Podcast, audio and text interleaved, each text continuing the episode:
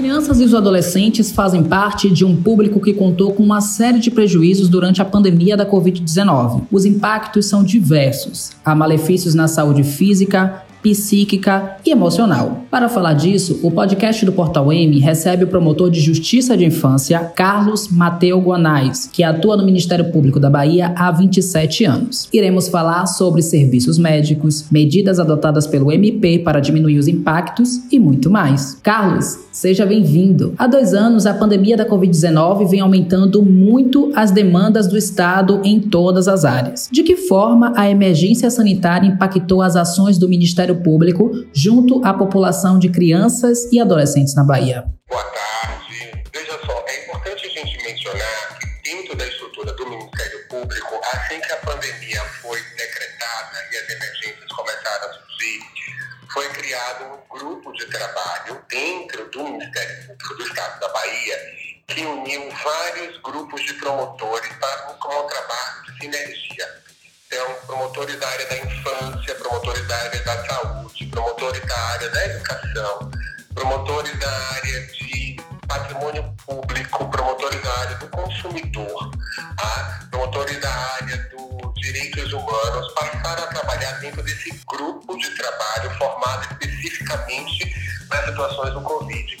A gente chama esse grupo de grupo GT Covid, né? e desde então a gente tem trabalhado de forma é, sincronizada nessas várias áreas, na perspectiva de é, evitar colisões ou dissensos ou assim, falta de informações. Então, notas técnicas são direcionadas, recomendações conjuntas são feitas.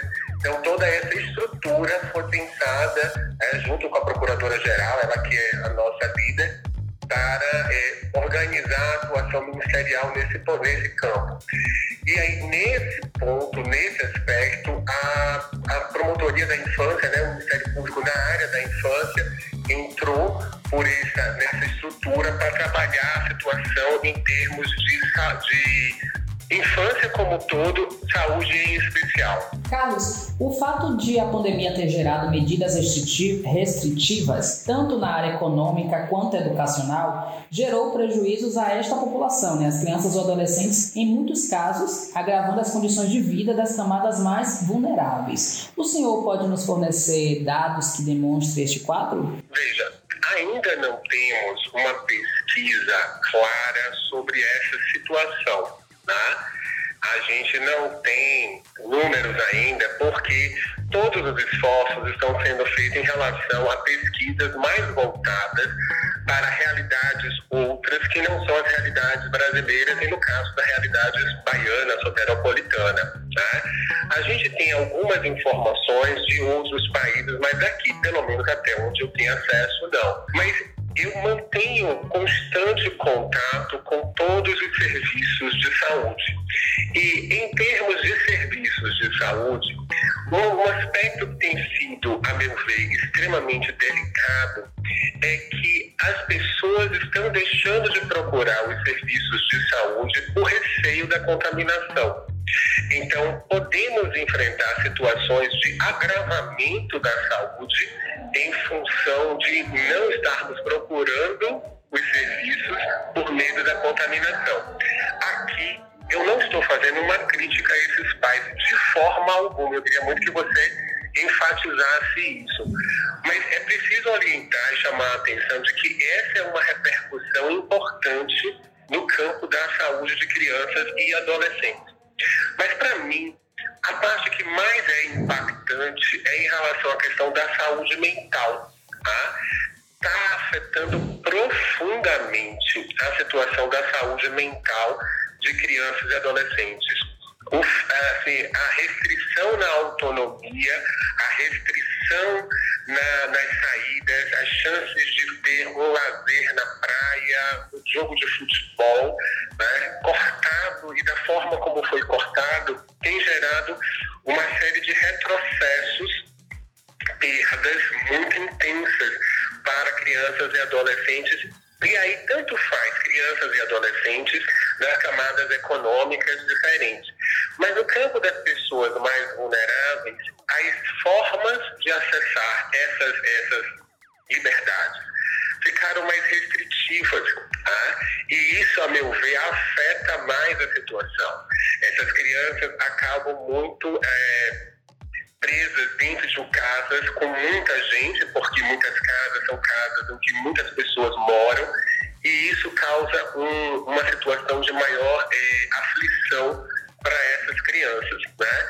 Uma outra situação que tem sido muito grave, que a gente inclusive já criou grupo de trabalho, é em relação à questão de crianças que perderam os pais nesse processo de Covid.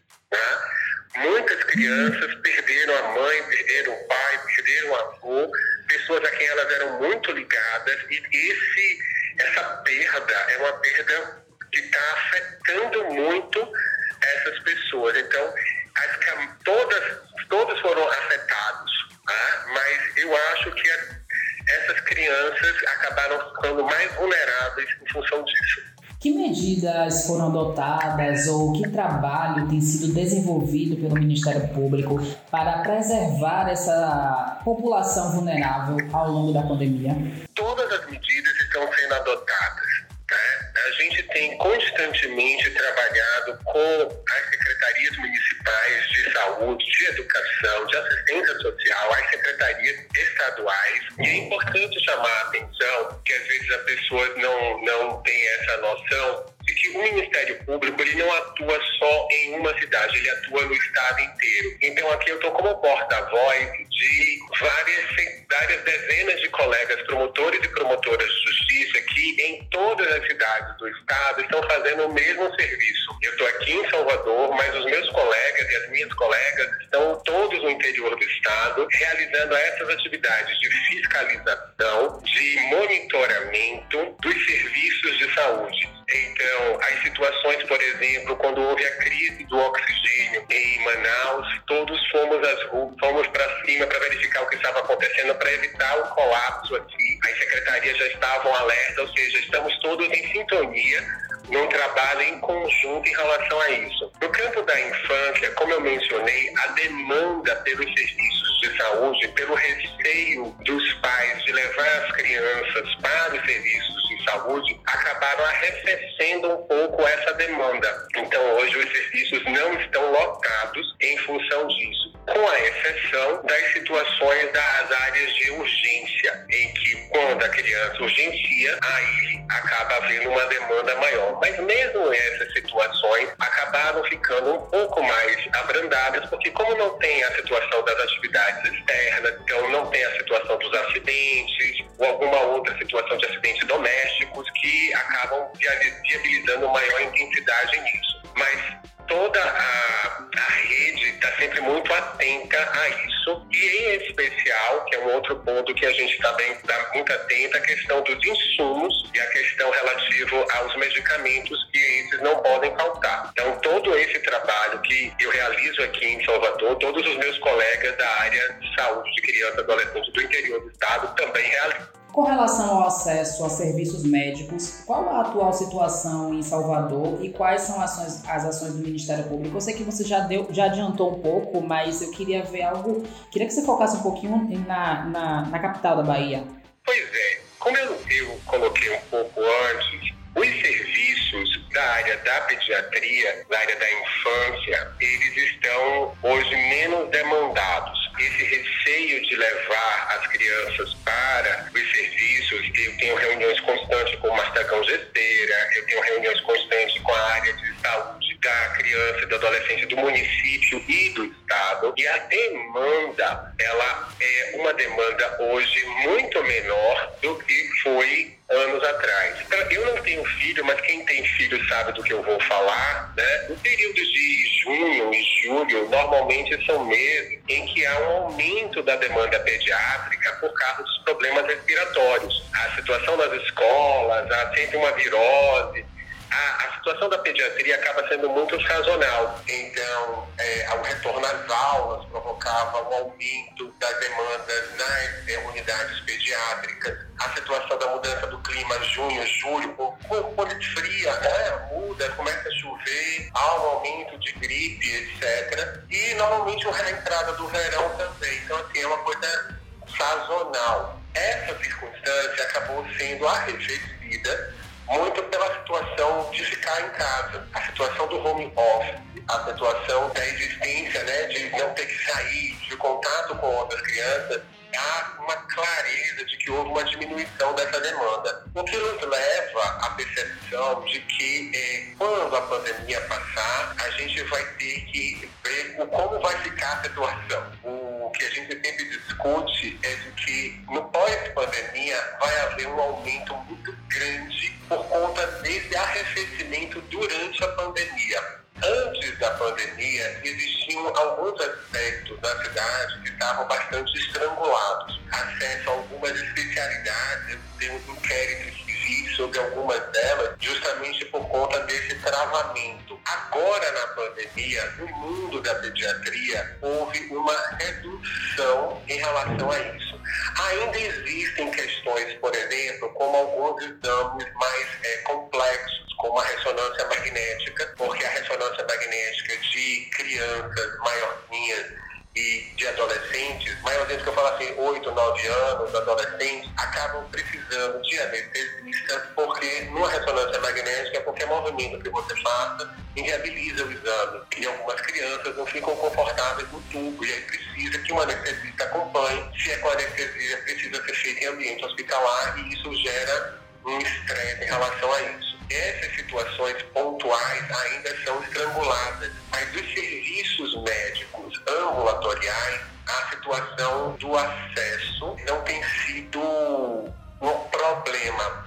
Agora, é preciso também chamar a atenção de, por conta das medidas restritivas, o Estado estabeleceu, por exemplo, a suspensão de atendimentos ambulatoriais durante alguns meses do ano passado e alguns meses desse ano, como uma forma de tentar conter a onda. De novo, isso afetou o de adultos, como não só de crianças e adolescentes, mas também de adultos. O que há um receio, e isso realmente é uma coisa que tem nos preocupado toda a rede, é, toda, toda a rede da infância, é o pós. O acesso no pós porque muitas demandas estão sendo represadas e quando houver uma situação de melhoria e de fim das restrições, vai haver um, possivelmente uma avalanche de situações de pessoas que estão muito necessitadas. E isso, a meu ver, que vai ser realmente preocupante. Mas, por enquanto, a situação está sob controle. Me fala um pouco sobre a saúde da criança com deficiência. Temos algum avanço? A situação da da saúde da criança com deficiência é uma situação que se tornou muito peculiar dentro da pandemia. Porque a maior parte das crianças com deficiência, elas não se adaptam bem ao uso das máscaras e das outras formas não farmacológicas de proteção. Isso acaba deixando elas muito vulneráveis à contaminação do vírus.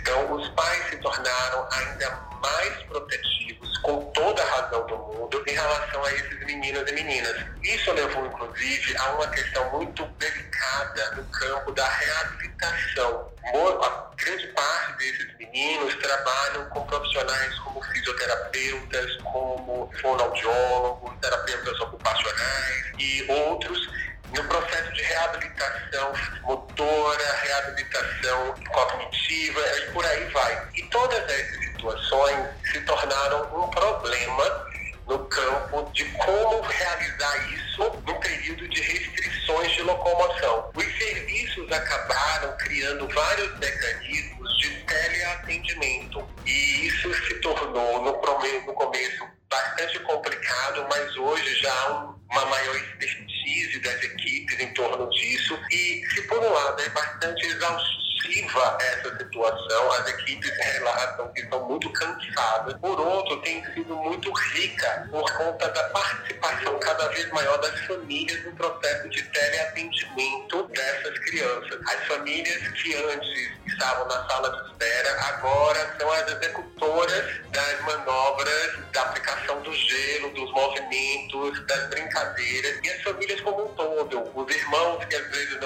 ir passaram a poder participar, o pai, a mãe que às vezes não podia ir, passaram os avós. Então são situações em que houve uma mudança. Agora, não substitui a presencial. Tá? Então, isso tem sido um problema porque, em que pese não se parou, há uma perda quando se faz o telepresencial. Então, há situações em que pode haver um retrocesso na reabilitação dessas crianças. Tem sido um esforço grande de toda a rede de cuidado da pessoa com deficiência. Nós temos reuniões praticamente semanais para discutir essa situação e a gente tem avançado em muitas coisas, mas é uma situação da pandemia e que tem afetado bastante essa população, que é uma população extremamente é, vulnerável e que fisicamente, diante do vírus, se tornou também muito vulnerável. As crianças autistas, por exemplo, não conseguem, para elas é muito difícil o uso de máscara. E isso as torna um alvo fácil para o vírus. Carlos, o Estatuto da Criança traz muitos pontos quanto à proteção de crianças e adolescentes infratores. Quando ficam em unidade de internação, recebem também acompanhamento psicológico. Este trabalho tem rendido bons frutos no sentido de evitar a reincidência? É preciso a gente chamar a atenção de que os adolescentes né, que ficam internados no sistema socioeducativo, que sofrem a medida de internação, medida socioeducativa da internação, seja provisória, seja definitiva, eles tiveram realmente um período muito difícil nesse período da pandemia, em especial porque, como uma medida protetiva, as famílias não puderam realizar visitas pessoalmente. Tá? E isso acabou afetando muito eles. Por outro lado, a Fundac, que gerencia essa situação, desenvolveu mecanismos de teleatendimento também e de contatos via teleatendimento com essas famílias. Então, criou salas para que esses adolescentes pudessem entrar em contato com suas famílias através de computador ou do celular, visualizando a família é, através de chamadas de vídeo. O que teve, por um lado, uma situação bastante rica. É ruim não ser físico, mas é bom porque algumas famílias que tinham dificuldade em aparecer passaram a ter um contato mais intenso em função dessa situação do, da, da via telemática. Os adolescentes, por conta do Sistema Nacional de é, Medidas Socioeducativas, do SINASE, é, o SINASE ele tem um princípio que a gente chama de princípio da incompletude, ou seja, não cabe tudo dentro da, da unidade de internação. É necessário que o adolescente circule e conheça e participe da sociedade para evitar a situação do isolacionismo. Então, existe uma interface entre a Fundac e os CAP, Centro de Atenção Psicossocial Infanto Juvenis da cidade, né, de infância e adolescência da cidade, em que, por conta da restrição, eles não têm o acesso físico, mas eles têm o acesso via videochamada. Então, os CAPs fornecem para os adolescentes com diagnóstico de transtorno um acompanhamento clínico, um acompanhamento de profissionais, né, psicólogos e outros profissionais da área de saúde mental que realizam esse trabalho mesmo à distância, que tem tido uma adesão bem interessante. Por outro lado, dentro da estrutura da Fundac existem psicólogos, existe um grupo específico dentro da Fundac, a GESC, que é um grupo formado de profissionais de muita qualidade, pessoas muito dedicadas e que tem feito um trabalho muito interessante de acompanhamento psicológico pelo lado da Fundac. Esse grupo ele atua muito no campo da medida socioeducativa propriamente dita, mas essa, esse trabalho de sintonia do CAPS com a GER tem gerado efetivamente bons frutos. Mas é um ambiente de restrição, é um ambiente de restrição de liberdade, então assim, não é um mundo perfeito, mas o esforço e todos os pontos estão sendo conectados para trabalhar o melhor possível essa realidade. Já estamos caminhando para os minutos finais. Eu queria saber de você, Carlos, sobre a situação de como é feito esse acompanhamento de crianças em situação de vulnerabilidade doméstica, não apenas as que sofrem violência física e sexual, mas também aquelas que estão expostas à fome e à falta de assistência médica. Você poderia me, me falar um pouco sobre isso? Veja, a situação da violência na nossa sociedade e no campo da violência contra crianças e adolescentes é uma realidade triste. uma realidade que nos deixa sempre arrasados, mas é uma realidade com a qual a gente não pode negar. Né? É algo que a gente precisa combater, a gente precisa superar. E eu acho que a superação vem a partir de informação, vem a partir de monitoramento, fiscalização, mas vem também a partir de uma consciência da sociedade de que não é possível compactuar com isso. Que a gente feche os olhos e finja que não é conosco essa situação. Existem muitos mecanismos de denúncia sobre essas situações de violência doméstica. Existe um número, que é o número 100, né? A gente conhece como Disque 100. Você discando o número 100 de qualquer telefone público vai cair o, a, a ligação direcionada para a central telefônica em Brasília, que anota as informações e encaminha para os órgãos competentes para a adoção de providências. A denúncia pode ser anônima ou não. Né? Se for anônima, o, o atendente não vai pedir informações de quem está falando, mas nós recebemos cerca de 20 30 por semana denúncias de violência. Algumas são verdadeiras, outras não, mas o volume é alto. Além disso, no site do Ministério Público, nós temos uma área específica com um endereço de e-mail e um DISC que a pessoa também pode encaminhar por e-mail ou pode ligar para denunciar situações. Além do Ministério Público, nós temos um grande ator no sistema de proteção da infância, que é o Conselho Tutelar. O Conselho Tutelar ele tem uma atuação inserida no contexto dos territórios da cidade, dos territórios dos bairros. São 18 conselhos tutelares espalhados pela cidade, em que os conselheiros foram eleitos pela própria comunidade para cuidar das crianças daquela comunidade. São pessoas que conhecem a região, conhecem os líderes comunitários, conhecem as